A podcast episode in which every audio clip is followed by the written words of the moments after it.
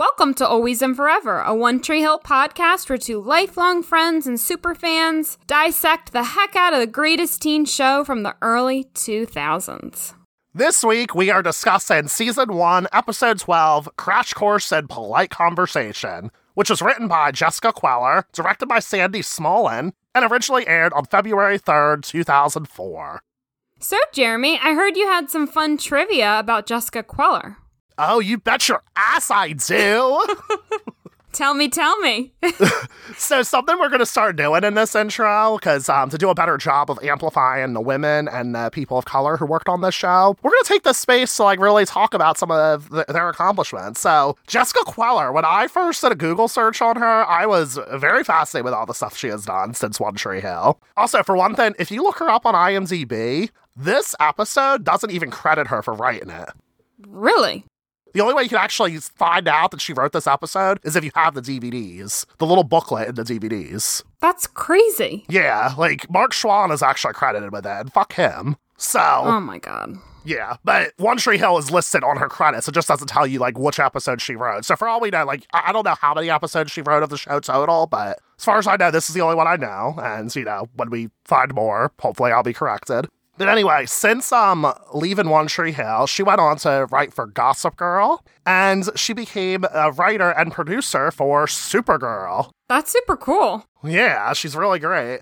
And um another thing too that she really um that she really accomplished, she actually wrote a book it is called Pretty is What Changes Impossible Choices, The Breast Cancer Gene, and How I Defied My Destiny. Wow. It's a memoir about how she um, tested positive for the BRCA gene mutation. For if you don't know what the BRCA gene mutation, it's like a, and I'm not a scientist, so I'm not, I'm probably not even describing it accurately, but it's a gene that you're born with, and it essentially makes you more susceptible to breast cancer. Yeah. So she got tested for the gene. She found out that she had it. And now she has to, like, you know, come up with the decision like, okay, what do I do? Do I go through a lifetime of screenings? Or do I just have a double mastectomy? That way, like, there's no risk at all for me to get it. And then, you know, then if she does that, you know, getting both breasts removed, then she has this whole, she has a whole bunch of issues with body image, identity, and sexuality. And that's all in her memoir? Yeah. Oh my gosh. That sounds interesting. I'm kind of curious to read the book myself. I was kind of curious to see what she ended up deciding to do. I don't know if she decided to go through with it or if she decided to just go through with the screen ends, But they say this entire book is like her journey with that.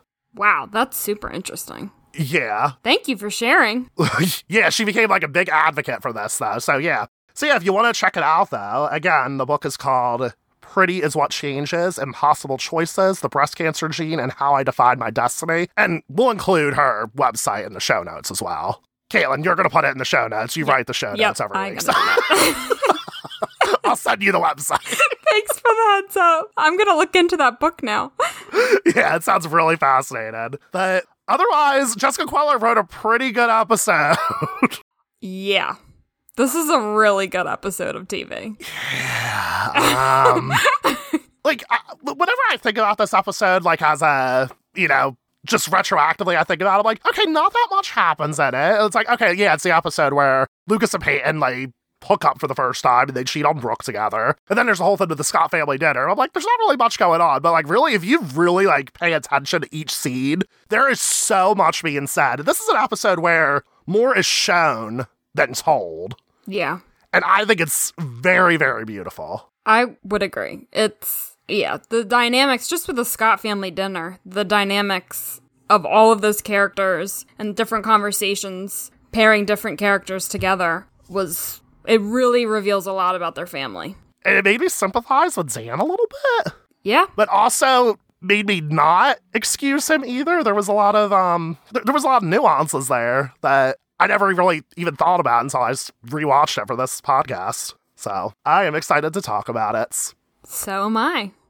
Always and Forever is spoiler free, but please stay tuned after the credits for a fully spoiled discussion. Somebody told me that this is a place where everything's better and everything's safe.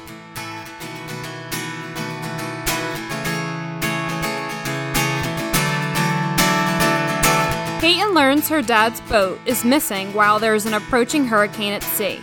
To add to the distress, she receives a call that a body was found and she needs to make a four hour drive to South Carolina to identify it. Brooke insists that Lucas go with Peyton because he's good in a crisis, while she will stay behind and wait by the phone because it was 2004 and cell phones were not as reliable as then, kids. While attempting to drive over a bridge, authorities stop Peyton and Lucas. Of course, the bridge is out, and this forces them to spend the night at a motel until it reopens in the morning. Naturally, there's only one bed, but nothing happens. Yet. The next morning, they go to the coroner's office, and Peyton determines the body is not her dad. Thank goodness. But RIP to the person who actually did die. Moments later, Brooke calls to inform Peyton and Lucas that Peyton's dad has been found safe and sound. After receiving this news, Peyton realizes she left the bracelet her dad gave her back at the motel. Peyton and Lucas hurry back to the room where she finds the bracelet and also cries in Lucas's arms. But the two get caught up in the moment as they begin to kiss passionately and remove their clothes. The steamy Leyton scene continues until Peyton's hair gets caught in Lucas's necklace, the same necklace Brooke gave him as a gift. The same Brooke the two of them just remembered. This can't end well. Meanwhile, the Scott family is surprised when Royal and May Scott, Dan and Keith's parents, show up unexpectedly for Dan's birthday. Deb, Dan, and Nathan try to pretend everything is normal at Dan's birthday dinner, but Royal does not buy it. He insists on hearing about Nathan and basketball. And finally, the truth comes out in more ways than one. First, Nathan and Deb reveal that he quit basketball because of Dan's pressure and the steroid use that caused him to end up in the hospital. Then, May reveals to everyone that she secretly helped Dan quit basketball all those years ago. His knee injury wasn't degenerative like everyone thought, at least not if he rehabs it right away, which he chose not to. Royal, Deb, and Nathan are very upset that they have been lied to all these years, and it is clear that Dan has a lot of regrets. Oh boy, what an episode. Oh, yeah.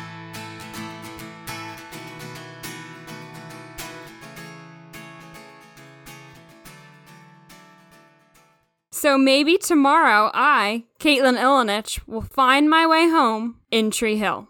And lying about my knee injury to support my wife and son, I'm Jeremy Rodriguez. We both took completely different directions with our intros. We really did. Apparently, in this alternate reality, I have a wife and son, despite the fact me being very gay and not wanting children, period. So, Oh I'm into it.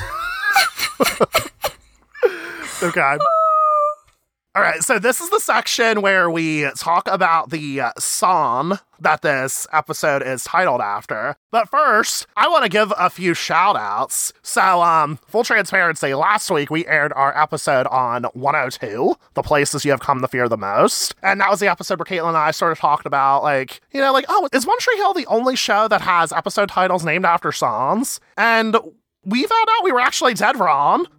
so, we really were dead wrong. there were a there were a lot. So so I'm just gonna run down the list and just give these people shout out. Kira pointed out Euphoria. Thank you, Kira. Jess pointed out The Vampire Diaries. Thanks, Jess. Marielle pointed out Degrassi, The Next Generation. Thank you very much, Marielle. Brie pointed out Wynonna Earp. I've been meaning to watch that show for the longest time, so thank you for reminding me of that, Brie. And our friends at Past the Hot Sauce, which is a Roswell rewatch podcast, pointed out Roswell, New Mexico. and this is pretty sad because I watched The Vampire Diaries and some of Roswell, New Mexico, and I was not aware of this. And also, like, so many of you shouted at us about Grey's Anatomy, so I'm not going to name everybody who called that one out. And we both watch Grey's Anatomy, so that's that's shame on us. Yeah, that was a long time ago, though, for me. Yeah, I stopped watching after like season three, and now it's like season 300. So, Going into season 17. Oh. oh, Gosh. yes. All right. So, what about this song? So, it's named after this episode is named after a song called Game Face. What did you think of it? You know, when I first read it, I'm like, I don't know if I see a connection, but then I was reading a line in the third stanza. Look at it this way there's your side and there's my side. And I think that directly relates to the Scott family dinner. And there were so many different perspectives and different sides that the family members were taking in this we'll get into like the nitty gritty of what they were arguing about but basically just the past and basketball because that's what it always comes down to it seems with this family. But each family member had like their own perspective and their own side to the story and it was all revealed in this episode. So those two lines resonated me resonated with me in this song. What about you jeremy? Oh yeah, definitely. Um, yeah, to add what, to what you were saying now, yeah, that you're absolutely right. Like everybody had their own side of the story, and I feel like you walk away thinking like nobody is really wrong here, except Royal Scott. I think Royal Scott's an absolute asshole, but yeah we'll get into him later.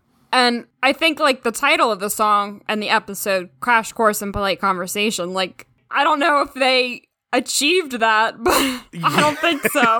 but they definitely got a crash course in dealing with family Yeah. and talking things out, you know? The episode ended on like a good note though. They gave um Royal and May gave Dan uh, quilts. Yeah. So, I don't know, in a way, it's like, okay, it ended in sort of a polite conversation. I feel like there's still a lot of unresolved issues, though. Yeah. Like, that family needs to, like, really talk shit out. And, yeah, and it's definitely not resolved here. But, yeah. Um, that's very interesting, though, that you, uh, took that part of the episode for your, ana- I for know. your analysis. So you thought it related to Peyton and Lucas? Yeah, which that's funny to me, right? Because you know.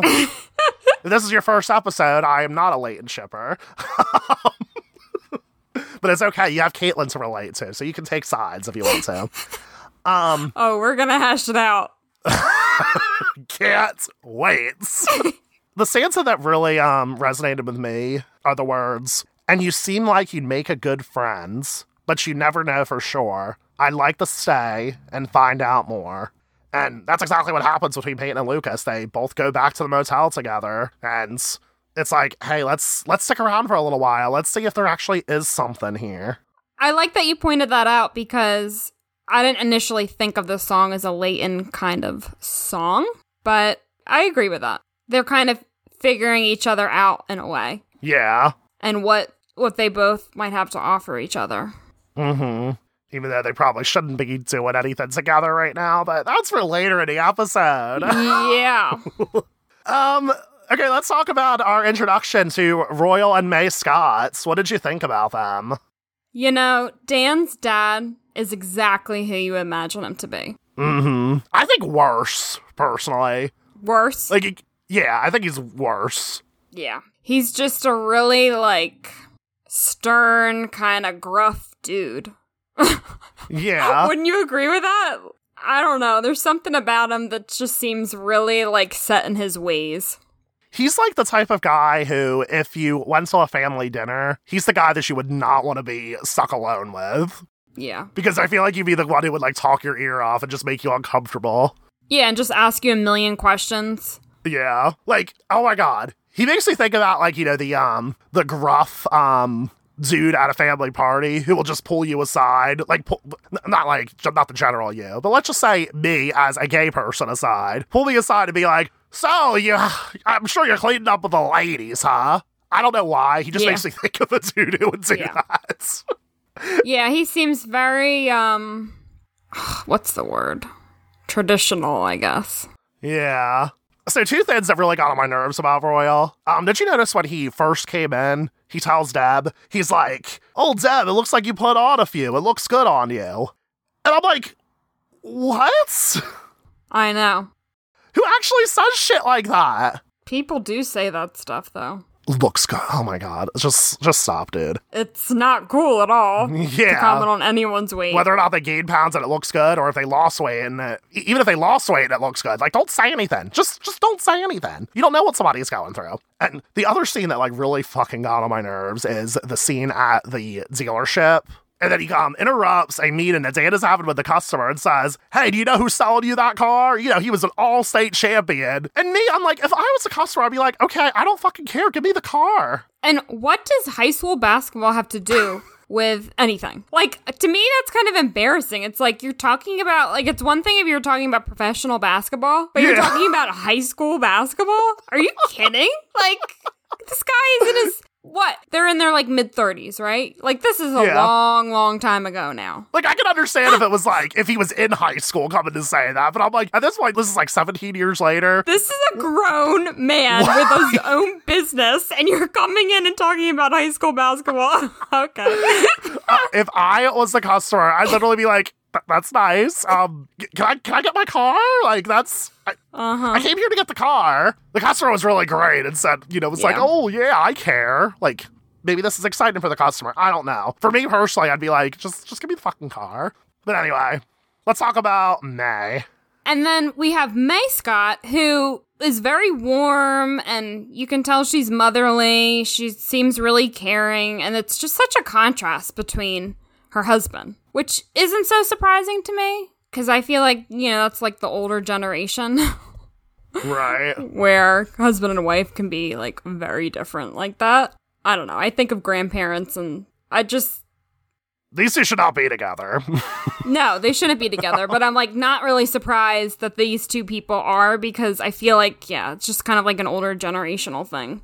But Yeah. Like he's really aggressive, she's really warm and motherly. They kind of fit these, I don't know, stereotypes or archetypes of the different characters. yeah. I don't know what I'm saying. I have no idea what I'm saying at all. I know what you're saying though about like the gener- about the generational differences though, because I don't know. I feel like back then it was like, hey, if your spouse like annoys you, you know, just suck it up. It's like okay, like your your spouse annoys you, like you shouldn't be together. Like fucking leave their ass, you know.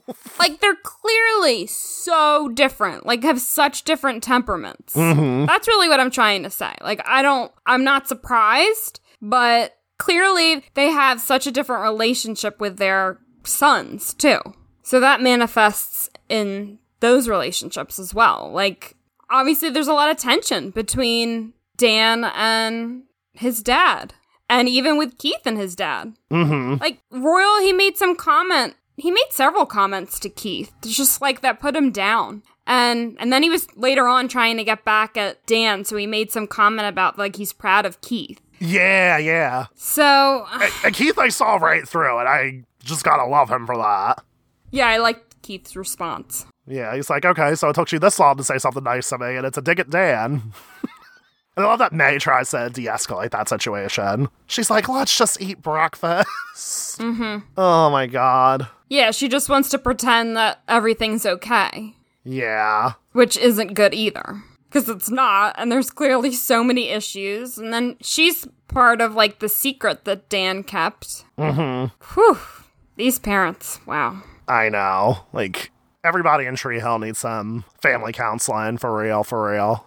They have some deep rooted shit. Like, really, they really do. For sure. Oh my god. Now, w- why did Royal show up at Karen's Cafe? I know, that was an interesting scene because then you see Deb's in the back and she notices. And we're like, oh. He didn't know that Deb was working there. He wanted to see Karen and talk about what? Yeah, it's never revealed in this. Does it ever get revealed, period, in the series? Like, I don't remember. Just say yes or no. You don't have to spoil anything. No. You don't think, okay. I hope we're wrong because, like, I don't remember it. Is it okay to say that these characters never come back? I guess it's not. I mean, yeah, no, they, we never see them again after this. Um, they are mentioned one more time, and I'll talk about that in the spoiler segment. But yeah, like, uh, they're, they're never, I don't remember there ever being an explanation. But I hope, like, you know, maybe there's some scene that's hidden in uh, other episodes that I just forgot about, but that we just forgot about, hopefully. So we'll say There's probably somebody sending us an email right now, be like, hey, you're wrong. you're wrong. This is said in season one, episode 14. I mean, according to IMDb, this is the only episode listed for each actor and actress. So Yeah. I looked that up. In case, unless that's wrong, then. But, huh, very interesting. An interesting fact about both of those characters. Yeah. And I'm going to pull some pop culture trivia out this time Whoa. about both of the parents. So, Royal, who's played by Gerald McRaney, he is the doctor in This Is Us, for those who watch that show. Oh. And I won't give any spoilers away from This Is Us, but you'll know who who the doctor is that delivers the kids. Um, he plays kind of a interesting role. and which I didn't make that connection until I was looking up the credits today. And then the actress who plays May is Tess Harper, and she's Jesse Pinkman's mom on Breaking Bad. Oh, interesting. So cool little facts for you that I knew both of those actors and didn't really make like I did know the one about Breaking Bad, but I didn't make the connection about the This Is Us character. And then you're rewatching it now. You're like, Uh-huh. I know these people Yep. now. Pretty funny. All right, you ready to go to dinner? Are we ready for that? Man, I dinner is tense, and I love how Keith brings Whitey. it's so good. I have a guess. And she's like, oh, dates? And I love that Keith just lets her think that. Yep, like, it wasn't, like, it just shows, like, there wasn't any toxic masculinity there. Like, whatever. Yeah, sure, it's a date. Whatever. Mm-hmm. Why he's a cool dude. I'd love to go on a date with him. Oh gosh, that's so good. Just to get everyone more riled. But in the end, Whitey didn't even really say much of anything. So Wait, do you think Keith did that for, like, a. I was thinking that Keith was trying to get them just add to the already tense. Real? Oh, I hope he didn't do that. You didn't think so? I, I hope he did it because honestly, that would make me think less of him. Really? I think it's Yeah. funny. You think it's fu- why? Why would he why would they bring Whitey though? Keith knows that Whitey and Dan don't get along, so I have no idea why Keith would bring him. It makes zero sense. So it has to be on purpose. I think um Whitey and Dan's relationship is a little bit more complicated. It's like, yeah, it's um they don't agree on a lot of things, and it's like it is a little bit tense. But I feel like at the end of the day, they do love each other, and they do have some type of respect for each other. Because I feel like Whitey's like, oh, it's Dan's birthday, of course I'll come over. You think? I don't really think that. I have to disagree. I always thought that Keith was doing that on purpose just to. Oh, oh God, I hope Keith wasn't doing that. That doesn't make me think less of Keith. That just makes me like, really? Honestly, I, if there already is a tense situation, why would you make it more tense? And All of the shit that Dan has pulled, like, Keith just deals with it. But, but then you're also making it bad for Nathan as well. Nathan and Haley. I'm, mean, I'm pretty sure like Keith probably didn't know Haley was going to be there, but you're making it bad for Nathan as well. Like the child in the room. Let's not forget Nathan is a child. Yeah. Like, uh, okay, you know what? If you want to be manipulative and, and Nathan wasn't there, then I'd be like, okay, do what, do whatever the fuck you want to. Like, you know, rile shut up if you want to. I'm like, all right, Keith. Like, you can start some start some drama, Keith. I'm all for it. Okay, but don't do it when Nathan is there. Is what I say. Well, we can agree to disagree. I think it was purposeful. I'm not saying I disagree with you. I'm just saying that makes me like, like Keith less if that's what he did do. No, I think it's hilarious.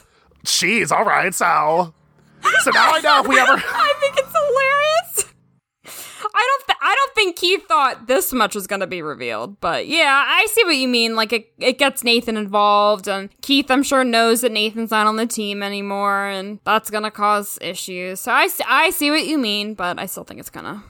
If Nathan wasn't there, I'd be like, okay, yeah, Caitlin, that's a good, that's a good take. But honestly, I, oh my god, I think so much less of him. I hope that's.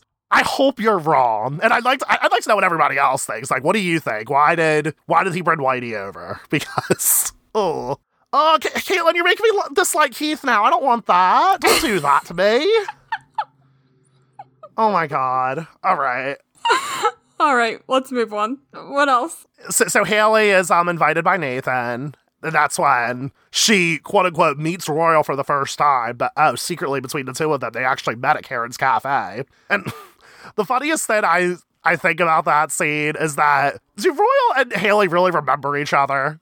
I think it was supposed to be earlier in the day, and he Yeah, he came in specifically asking for Karen. I feel like that would stick out in your mind, so I would remember it.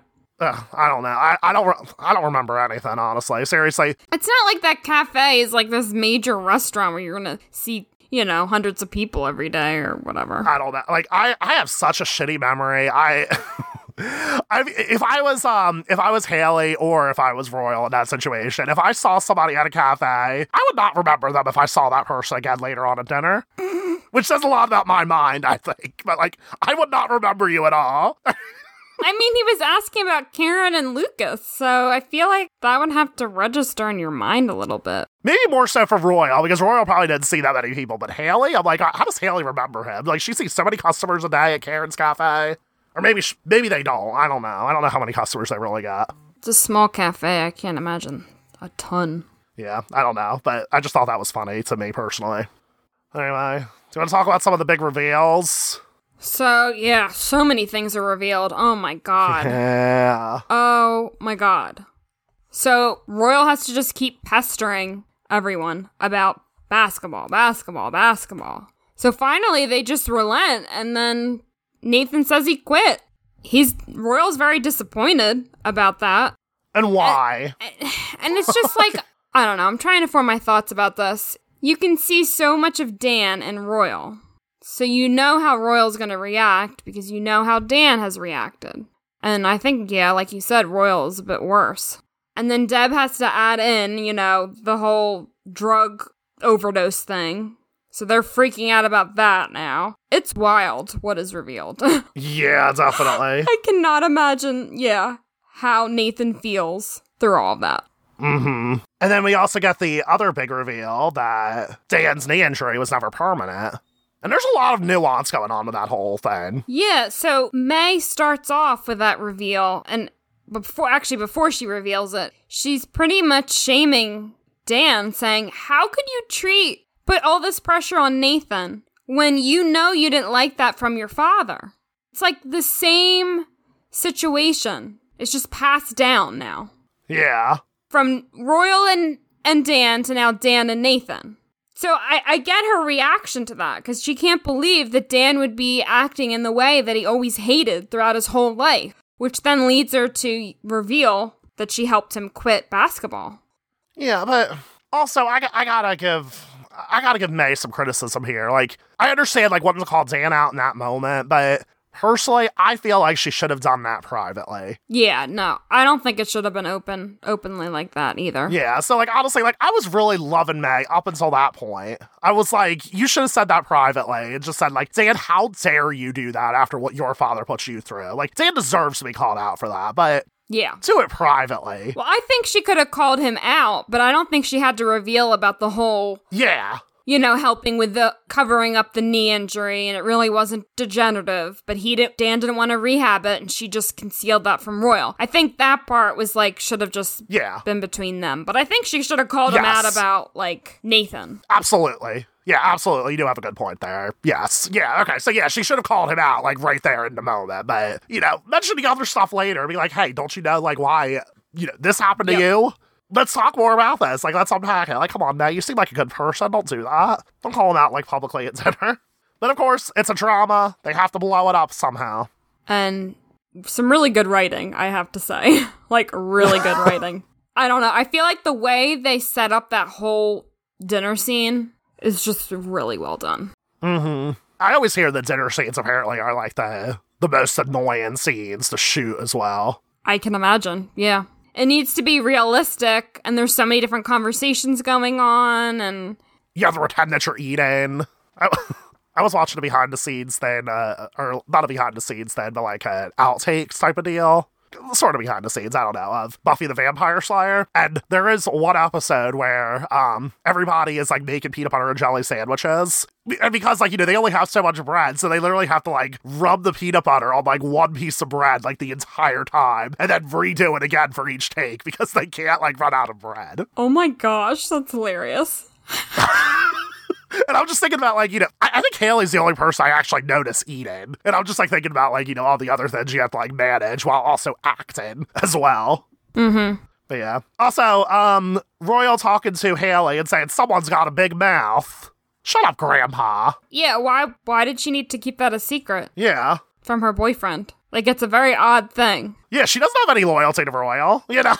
What do you think he really wanted? Like how often do you think he talked to Karen? I don't know. What did he want to say to her? That's very curious. I really hope there's a scene that we completely forgot about where like maybe there's some context given for this whole thing. But I just don't remember. So I don't think so. So, s we're some so-called One Tree Hill superfans for not knowing. I mean, there's nine seasons. I can't remember every tiny little detail. Even though I've watched so- the series like a million times. If you're typing out an angry email to us, like don't don't tell us. I I, I want to be surprised. Make us experience it for the first time. So after all of this is revealed in the dinner, there's a lot of conversations that follow up this. And I found those conversations to be really interesting. So Nathan talks to Haley and he basically says that his whole life was built on this lie. You know, that Dan was the best and that he was supposed to beat Dan. And now in the end he finds out that Dan just he left he left the game willingly. And I right. yeah, I can imagine that Nathan's perspective is totally like shaken because yeah, that is his whole life. That's all his dad ever talks about. And now he's finding out there's a different there's more information to the story that he that no one knew except his grandmother. I don't know, it's wild. And then he also has a conversation with Dan too. And Dan basically says that he wants he wants Nathan to not have regrets like he has. Yeah. I don't know. What did you think about all those conversations? There's There's so many of them.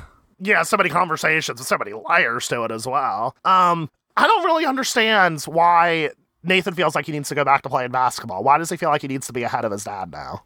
well, he, he did say to Haley that that's the only way he has to beat him in order to like get away from him. I don't know if those weren't his exact words, but Yeah, but again, why? yeah, it doesn't make sense how that transpired. Like his thought process behind all that. Yeah, it's like, okay, yeah, there's Dan who was never free after he willingly walked away. And then Nathan's like, oh, well, I'm willingly walking away too. And I won't be free from my dad either. I guess because he wants to like he wants to go back on his own terms and not because of his dad.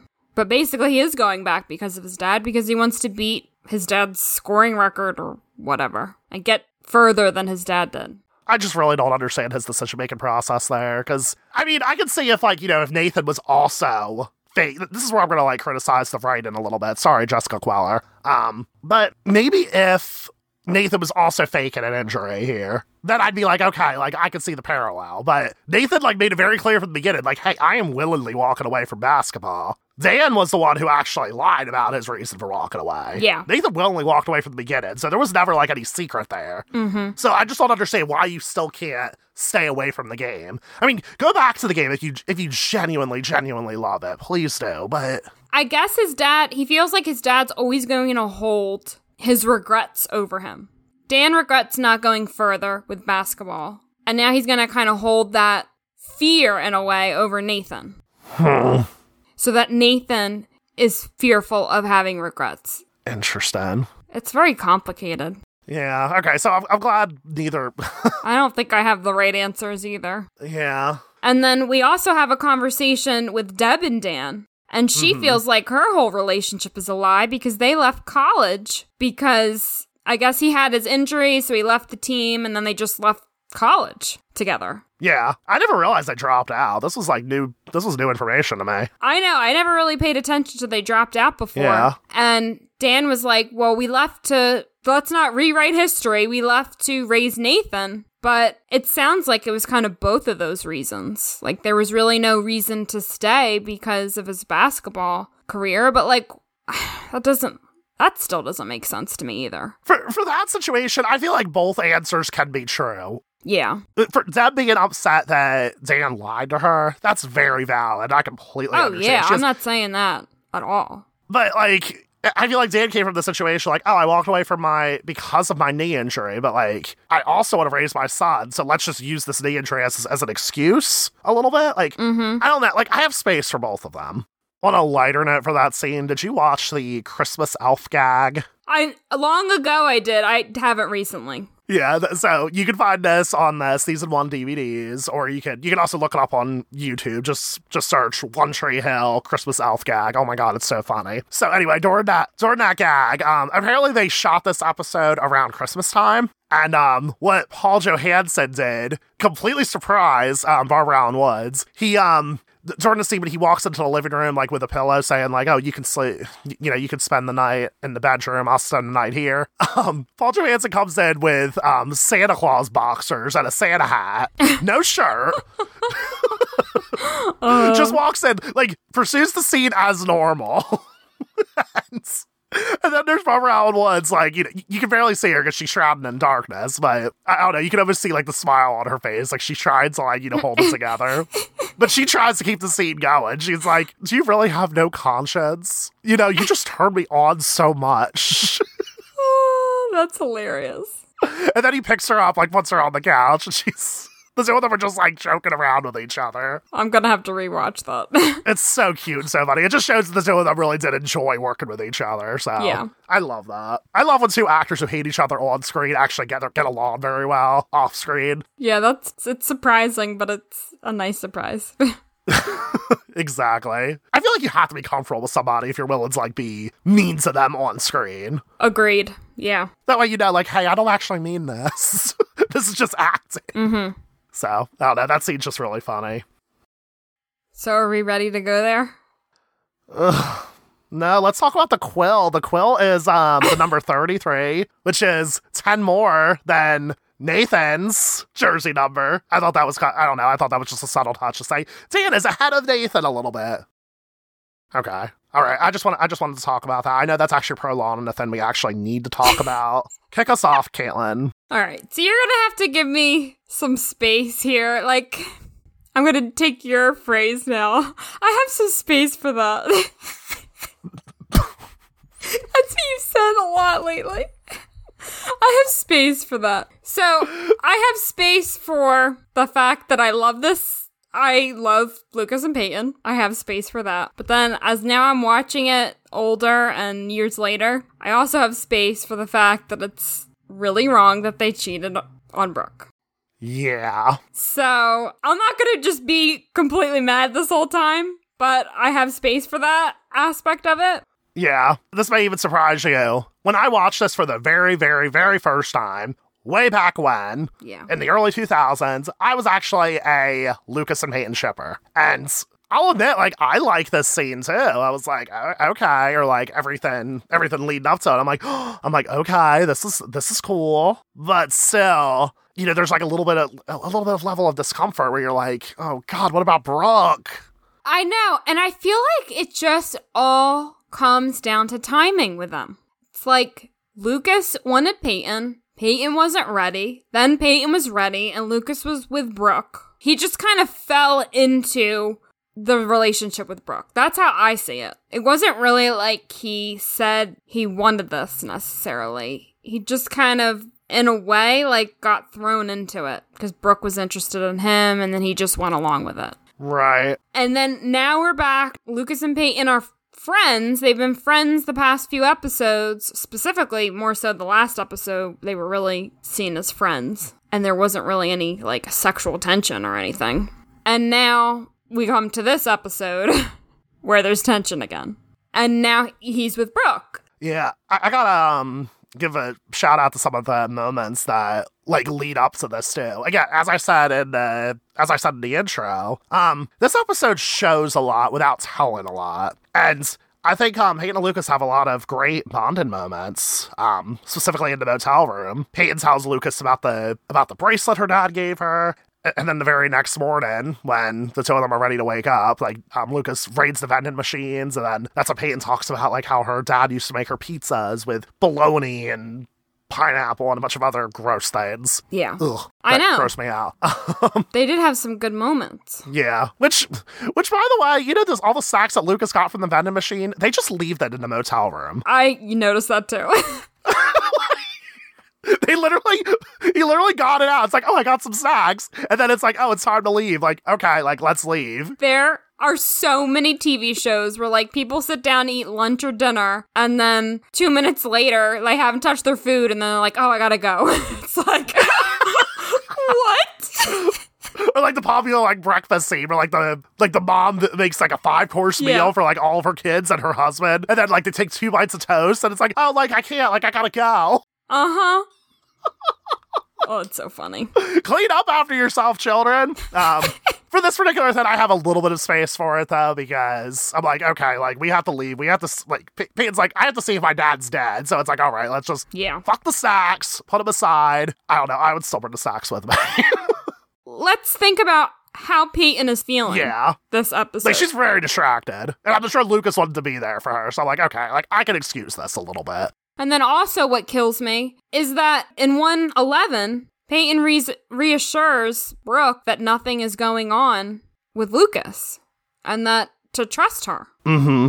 And then Brooke actually does trust her Yes. Yeah. and says, Lucas, go with her. You're good in crisis. Go support her. I, I will stay here by the phone. Definitely. Like rewatching this, knowing what's coming, it's really it just makes you cringe a little bit. You're like, oh, like you really did betray Brooke here. I know. Oh my god. It is cringeworthy when you're anticipating it. Did you notice the very casual drop of I love you? Brooke said that to Lucas, right? Yeah, so um after Peyton um goes to identify the body, finds out that it's not her father. Lucas calls up Brooke to explain everything, and then Brooke's like, Oh, like, you know, they did find they, they found your father, he's fine, blah blah blah. Brooke just casually says, Love you, and Lucas says, All right, me too, bye. Yeah. It's just really pushed aside. Like, it, it's on purpose, too. Like, you mm-hmm. know, it, it's not meant to be seen as, like, a big thing because I feel like we're, we're so deep in Lucas and Peyton's POV here that, like, not only are they not thinking about Brooke, but, like, we're not supposed to be thinking about Brooks either. Like, Brooke is supposed to be, like, cons- such an afterthought right now.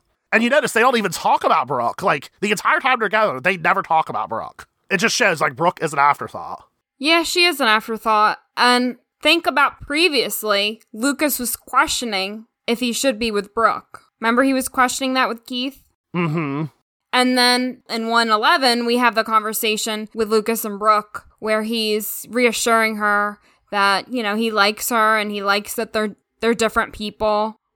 so it's like you know that there's some conflicting emotions in Lucas too. I know he reassured Brooke, but clearly like he's still on the fence. like you can just tell. Yeah, and as I was saying, like we're so deep in their perspective that it's like Brooke who? Like, oh shit, Brooke. Brooke is a person that exists. And as much as I love to see Sophia Bush taking up screen time, I like that she doesn't take up screen time for like the purpose of this particular story that's being told right now. Yeah. I think it's very well. T- it, it- it's kind of weird me saying like, you know, like, oh, I actually like how this is done, but you get what I mean. Yeah, I, I see what you mean there. Like, it makes you want to think more from, like, what Peyton's going through. Mm-hmm. And it takes you back to, like, the beginning when you had, you saw this connection. Like, earlier in the season when you saw this, this pure connection that Lucas and Peyton clearly have, which you can't deny. Right. And without Brooke involved in that. Oh my god. So yeah, I I, get that I get it's wrong, but this isn't the first storyline where that I've seen on TV where someone cheats on someone else. It's never right. This is the first time, really? No, I said this isn't the first time. Oh, oh, okay. this is the. I was like, do you not watch TV shows, Caitlin? I'm saying, but like, yeah, on the other hand, like, this isn't the first time I've seen this kind of storyline. Yeah. So, I don't know. Maybe I'm desensitized a little bit from it. Which is wrong. I'm not yeah, but, condoning it. but like I said, I feel like in the moment you're like you understand why it's happening Yeah. because the two of them, it, it's very heated, and you know, like let's be honest, this the scene where it happens, that scene is sexy. It's a hot scene. Yeah, Like, it's a hot scene, and there's no denying that. And I'll take that to my grave. I get that the, it's wrong, but I don't know. Maybe there's like, that's what makes it hot. I don't, I don't know. That's a testament, I think, to the um both Jessica Queller's writing and um Sandy Smolan's directing because you're able to feel both emotions at the same time. You're like, like, wow, this is so hot, but it's wrong. Yeah. you know? and we'll get to the music. but thank oh you. Madonna Wade Reed and Jennifer Pyken. For securing that so- that song. You And like, I'm feeling that's gonna ladies, you did a fabulous job. you picked that song. I don't know how. Should we just go, ahead and say is that our favorite? Both of our favorite songs for the Oh, episode. yeah, it we- is. okay, we're just gonna go. Yeah, that's our favorite song. Spoiler alert. Um, that's our favorite musical moment. It's "Maybe Tomorrow" by Stereophonics. I I don't think we need to explain why we love it. like just, we just did it. like the song is sexy or like the scene makes the song sexy. I don't know. Maybe they're but I don't know if I would ever listen to that song and immediately think that's a sexy song, but because I attach that song with this scene, it's a sexy song. yeah, Isn't that weird? But like so I've known yeah, you're right. I've known this song obviously and the scene for years now. So like that's I can't you can't take one from the other. Like they go together. Yeah, it's like maybe tomorrow I'll find my way home, and it's like okay, like is it really about? Is it about sexuality? I, I think, or is it more just about like literally finding your way home? I don't know. I don't think the lyrics are, are yeah sexy, but like the vibe is. But they were finding their way home like within each other. Yeah, yeah. I wasn't. I wasn't even trying to make a good joke there, but that was great. anyway. so cool. That's our so that's our favorite musical moment. Um Uh, how could it not be? And it wasn't a coda, Jeremy. It wasn't a coda. look at us. oh lord. Um can we talk about the email I sent you It's who I a.m., Caitlin? he didn't text me because he didn't want to wake me. yeah, because I don't know. Like, you know, I, I never know. Like, you know, if you is your phone by your head and like, you know, I'll, I'll alert you and then wake you up. Like, I don't know. So I emailed you at like 2 a.m. because my brain was just going a mile a minute. Like, I was so I was watching this episode and um, I don't know. I just had a thought because my analytic brain was just going into overdrive. Yeah, so I think of s- stuff like like that all the time. I'm like, are dolphins just gay sharks? if you shoot a hole in a Bible, is it a holy Bible? so the oh my god. so what were you thinking about the jewelry? Look, I I don't think there's a larger connection, but like I want to hear your thoughts. okay, so I think there is something bigger here because after Peyton identifies um identifies the body that is not her father, they have to go back to the motel room to find the bracelet her father gave her. Of course, they end up finding the bracelet. And then right afterwards, Peyton and Lucas end up like, you know, making out, having a fit of passion. And then that's when Peyton's hair gets caught in Lucas's necklace, which is from Brooke. And I don't know, there's just, I feel like there's some deeper symbolic significance or some type of metaphor for them going back to the room for a piece of jewelry. And then they end up getting like literally caught in another piece of jewelry. And that's what makes it, that's what stops all the action that's going on. So it's like the jewelry propelled the action forward. That's what got them into the motel room, but it, a different piece of jewelry also ended what was happening. And I don't know, like, what the larger significance behind that is, but I think there is something there. I would really like to hear from somebody who is expert on symbolism and, and things like that, because I, like, I really want to know this. So Am I just crazy? Am I just like literally like coming up with this off the top of my head and like Jeremy, like it's literally just two pieces of jewelry, like calm down? Or is there something larger here? So please give us a shout on social media or email us. I really, really want to know this because I I never thought about it before, but I think there's something here and I don't know what it is. I think it's interesting that you say a piece of jewelry started started them making out with each other, and then it ended Yeah. that. What was going to happen next? So Yeah. I don't know what it could represent, other than you know, it's a reminder. The necklace is obviously a reminder of Brooke. Yeah. I don't think I can pull anything deeper from it, but I think Yeah. you do make an interesting point that it helped start and stop this whole scene. Mm-hmm. And yeah, it's two piece it's two different pieces of jewelry. Um, but I don't know, like my analytic brain was going into overdrive in that case. I was like, oh, what does the what does this mean? I tried to Google like jewelry symbolism and whatnot. It, like I couldn't really find anything that really made me think anything. But I don't know. Send us your thoughts. I just thoughts. really thought about it a lot. What'd you say? Send us your thoughts. Yes, please do. I I would love to read it on the show, and who knows, maybe you'll replace me as co-host. if you come up with something like very, very elaborate and thought provoking, like, hmm. but also too, like, I I have to question the the reason why Peyton like. Not, not so much question why Peyton needs to go back to get the bracelet, but like the deeper symbolic significance of her needing to go back. And she goes back for the bracelet after she finds out that her father is alive. It's like she wants to be close to her dad. She wants every connection to her dad as she can possibly have. She almost lost him. And I feel like her her sense of like safety and secureness was affected because she thought her dad was dead. And then the bracelet was gone. It was like that was her connection to him. And then she seeks like comfort and safety with Lucas. And that turns into a romantic moment. It just makes me wonder, like, was getting the bracelet back just an excuse to like? It, sounds manipulative for me to say it that way, but is it an excuse to just um, give in to the passion that she and Lucas have? You know what? I'm actually kind of liking that. What I was going to say was if Peyton founds her father and her father was dead, then I'd be like, oh my God, girl, go back and get that bracelet, of course.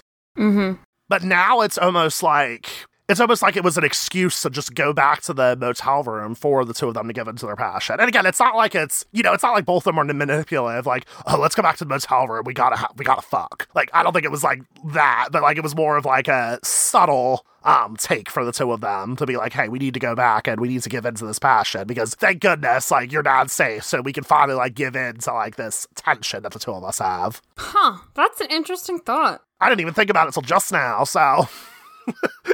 I then that makes me think like were there intentions? I don't think there were intentions to go back in the room and start to go back to the room and start hooking up. I don't yeah, like I, I don't think it's necessarily like that apparent. Like, hey, we need to go back and fuck. It's I don't think it's like that. I think it's more just like a Like a subconscious thing. yes, subconscious. So, hmm, I don't know. But as you can see, like nothing is being told to us directly in this episode. No. Like a lot of it's being shown to us, and like a lot of this is what we're extrapolating from it. So I'm just saying, like, oh, God bless you, Jessica Queller. Yeah. It's an awesome honestly, it's an awesome episode from beginning to end. So, do you want to get right to it, Jeremy? Yes. We already shared our musical moment, so let's share our favorite quote. What was yours? Um, mine was the conversation between Peyton and Lucas, where Peyton says, "You know how in dreams you're always trying to get to some place you need to be, but you never really get there." Lucas is like, "Yeah." Then Peyton's like, "I wish I could wake up." That's a good one. Th- that just gave me a lot of feels, honestly, because. Because I'm like, oh, it's like sh- sh- Peyton has so much anxiety in this moment. She just doesn't want it to be real, and it's just like I really feel for her. It's a nightmare. She's really worried about Papa Peyton. Oh my god, by the way, last episode I called him Daddy Sawyer over and over again. Brooke calls him Papa Peyton. Yeah, she did say Papa Peyton in the in this one. Yeah. Yeah, well, I- I'm kind of mad that I didn't think of Papa Peyton. So, from this moment onward, I'm not calling him Daddy Sawyer. I'm calling him Papa Peyton. Oh, that's cute. My favorite was another moment with uh, Lucas and Peyton. This is in the car. Oh. This was a moment where you just think about like what's gonna happen. Oh god, wait, is it the moment I think you're to talk about? yeah, what's going to happen next, and like what they're really thinking and feeling after they just, you know, almost had sex. Right. so Peyton says, "We just we got carried away. It didn't mean anything." Lucas says, "It didn't." Peyton says, "Of course it did." Oh, it kills me. It's like they don't want it to mean anything, but it obviously means something because they've always had feelings for each other Ugh, yeah, whether the one was able to admit it or not. Uh, it just it gave me all the feels. It was like, damn. Peyton's trying to write it off like it didn't mean anything. You're with Brooke now. And then it's like, it didn't mean anything? Of course it did. so much is sad and oh, it's can't believe it. Oh. So what would you rate this? Bad boy. it's like the more we talked about it, I'm actually I'm actually increasing my rating the more we talk about it. yeah. So I'll give you my score after I give you my rating system. I'm rating it out of frozen pizzas with pickles, bologna, pineapple, and whatever, and I give it a five out of five. Dang, I was not expecting you to give it a five out of five, but I I also give it a five out of five. I originally gave it a four out of five, but like it's just the, the writing is absolutely amazing, and I, you know, even if I don't miss, even if I don't like Lucas and Peyton together, like I still love how the story is told. It is so great. I agree. I went into the episode watching it, and obviously I knew the scene. And, know, as a teenager, I loved that scene. But You still like it at 29. Yeah. Don't like it.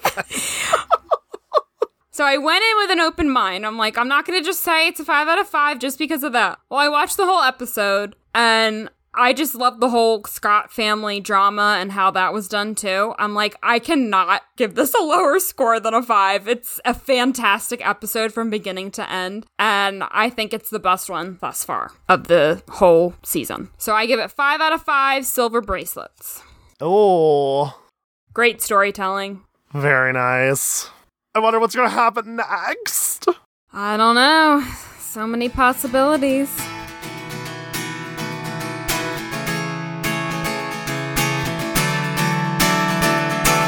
Always and Forever is on Twitter, Instagram, and Facebook at AlwaysOTHPod. You can also email us at alwaysothpod at gmail.com. That's always O-T-H-P-O-D. You can follow Jeremy Rodriguez on Twitter at Rodriguez Jeremy. You can follow Caitlin Ilinich on Twitter at Miss I Reads. Outside of following our socials, the easiest way to support us is by rating and reviewing us on Apple Podcasts. That helps One Tree Hill fans, new and old, find us. Now, if you don't want future episodes of One Tree Hill to be spoiled for you, now is the time to turn this podcast off. Otherwise, stay tuned for the spoiler segment after the music ends. We'll, be, seeing, ya. ya.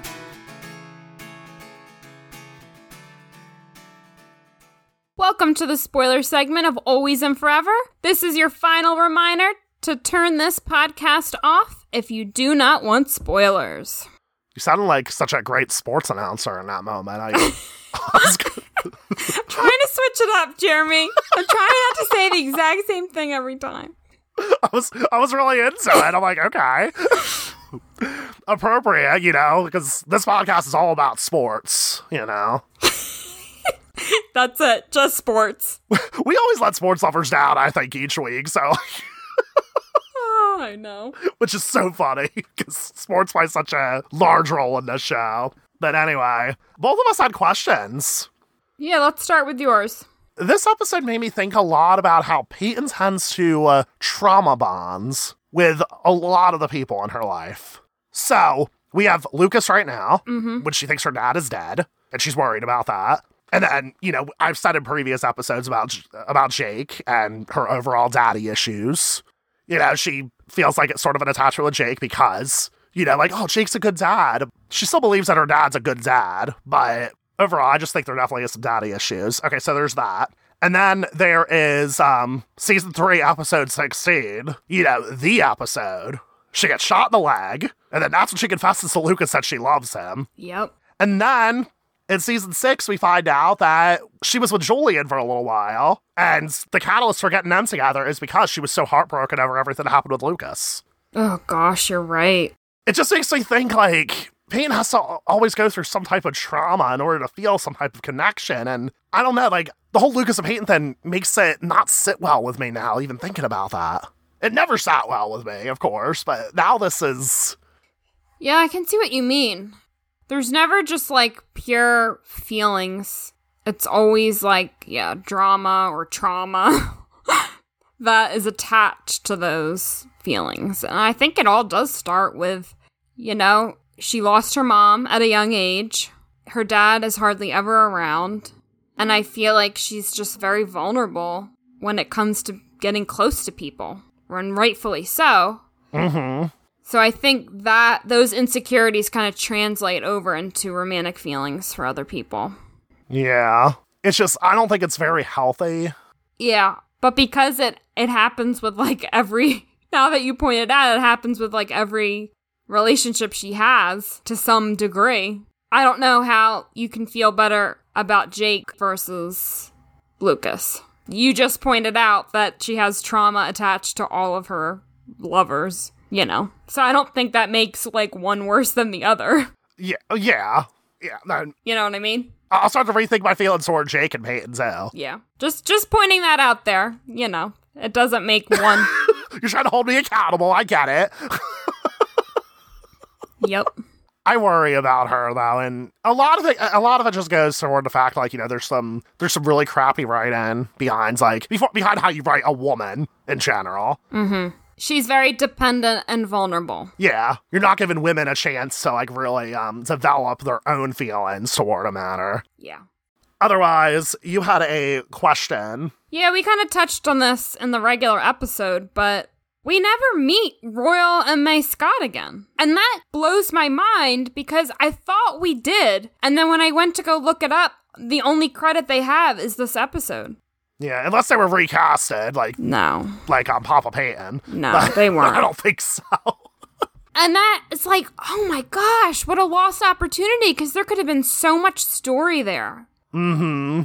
Like they didn't need to be in a ton of episodes, but I feel like they could have been included a few times throughout the series. And I think those could have led to some interesting scenes because you have this whole this lovely episode and all of this is revealed and now you're kind of left hanging in a way. Mm-hmm. But you don't even know that you're left hanging because they just don't come back this season and then they just never come back again. But Right, right.